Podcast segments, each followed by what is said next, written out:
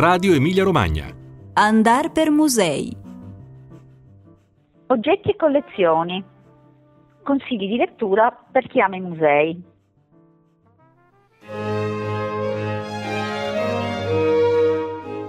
Carissimi ascoltatori, quasi tutti gli anni in questo periodo facciamo, come dire, una breve carrellata segnalando per chi è in vacanza, ma così come per coloro che sono a casa, magari proprio al lavoro, eh, la ricchezza del patrimonio museale della nostra regione e quante possibilità il nostro patrimonio dà di godere di bei luoghi, di belle realtà in cui scoprire anche patrimoni, eh, collezioni di cui forse poco sapevamo. Ma eh, quest'anno, riflettendo sulla ricchezza infinita delle nostre nove province da un punto di vista museale, ehm, una ricchezza che viene sempre incrementata o comunque sempre meglio messa a sistema anche la banca dati musei del, del nostro istituto vi permette, al di là dei singoli siti museali, di renderci conto che la nostra regione sicuramente è una di quelle che offre un tessuto museale particolarmente denso. Ma come dicevo, guardando tutto questo, guardando al fatto che eh, ad esempio proprio adesso è stata firmata una convenzione dedicata a un progetto che mette a sistema eh, i castelli della nostra regione, partendo proprio da Ehm, dai castelli del Ducato di Parma e Piacenza, pensando anche al bellissimo museo che accoglie le raccolte eh, conservate allo ZAX, l'archivio museo eh, del patrimonio mm, universitario del, dell'Università di Parma, ma proprio guardando a quanto svariato sia il materiale, quanto diverse siano tra di loro queste collezioni e quanta originalità anche a volte esse presentino, ho pensato che forse più che consigliarvi un singolo museo, poteva essere anche piacevole, l'estate è tempo di letture, è tempo per restarsene un po' seduti in tranquillità, sotto un albero, sotto un ombrellone, oppure tirare fuori un libro alla fine di un trekking sull'Appennino. Ecco, volevo sottolineare che tra i tanti libri che parlano di collezioni, che parlano di quei materiali e anche di quella passione proprio collezionistica che ha animato tanti. E in fondo anche molte delle collezioni più importanti dei nostri musei sono l'esito di una passione privata, di uno spirito collezionistico e se la collezione a volte sembra così adombrare anche un qualcosa di egoistico, qualcosa di molto personale, quando però di questa collezione si fa dono e la si mette a disposizione di una comunità, questo è veramente un gesto infinito di generosità e di voglia di condividere la bellezza. Tornando ai libri, sono due molto diversi tra di loro i titoli non recenti, soprattutto uno non recentissimo, è un libro di Italo Calvino, si intitola La collezione di sabbia. È un volume che nasce mh, raccogliendo gli articoli e i lavori che Italo Calvino scrisse durante il suo lungo soggiorno a Parigi ed era molto interessato alle mostre, agli eventi, eh, soprattutto laddove presentavano caratteri di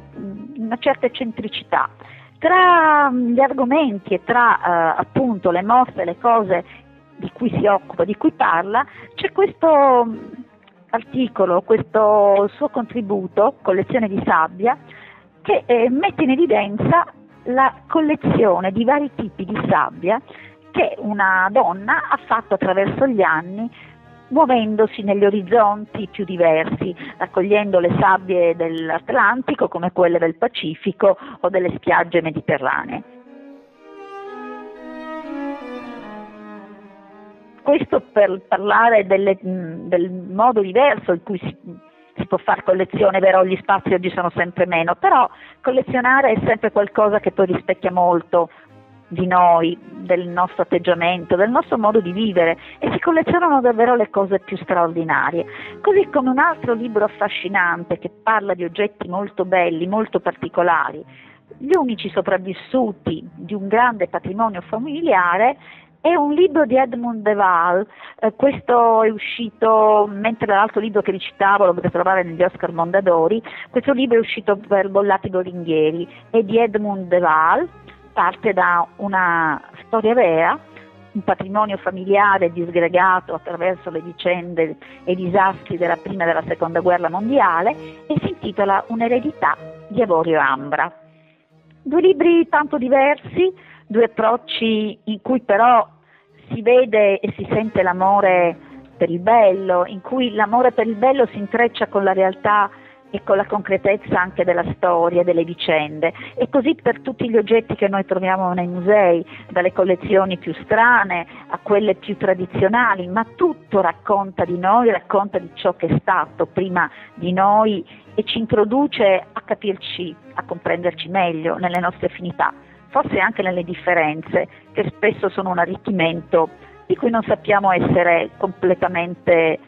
consapevoli. Allora, oltre ad andare per i musei, oltre a pensare anche di cominciare durante quest'estate una piccola collezione personale, beh, eh, se avete tempo per la lettura, questi due libri,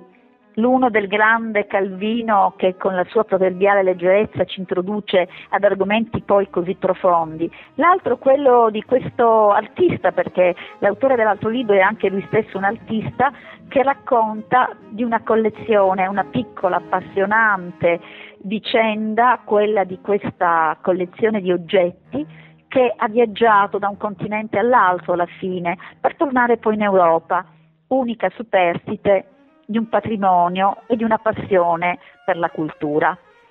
Allora, buone vacanze, a presto. La prossima volta scendiamo invece dentro uno dei nostri musei e raccontiamo cose nuove o ribadiamo quello che tra le nostre sale, tra le sale dei nostri musei, negli spazi di questa nostra bella regione è possibile incontrare. A presto, da Valeria Cicala.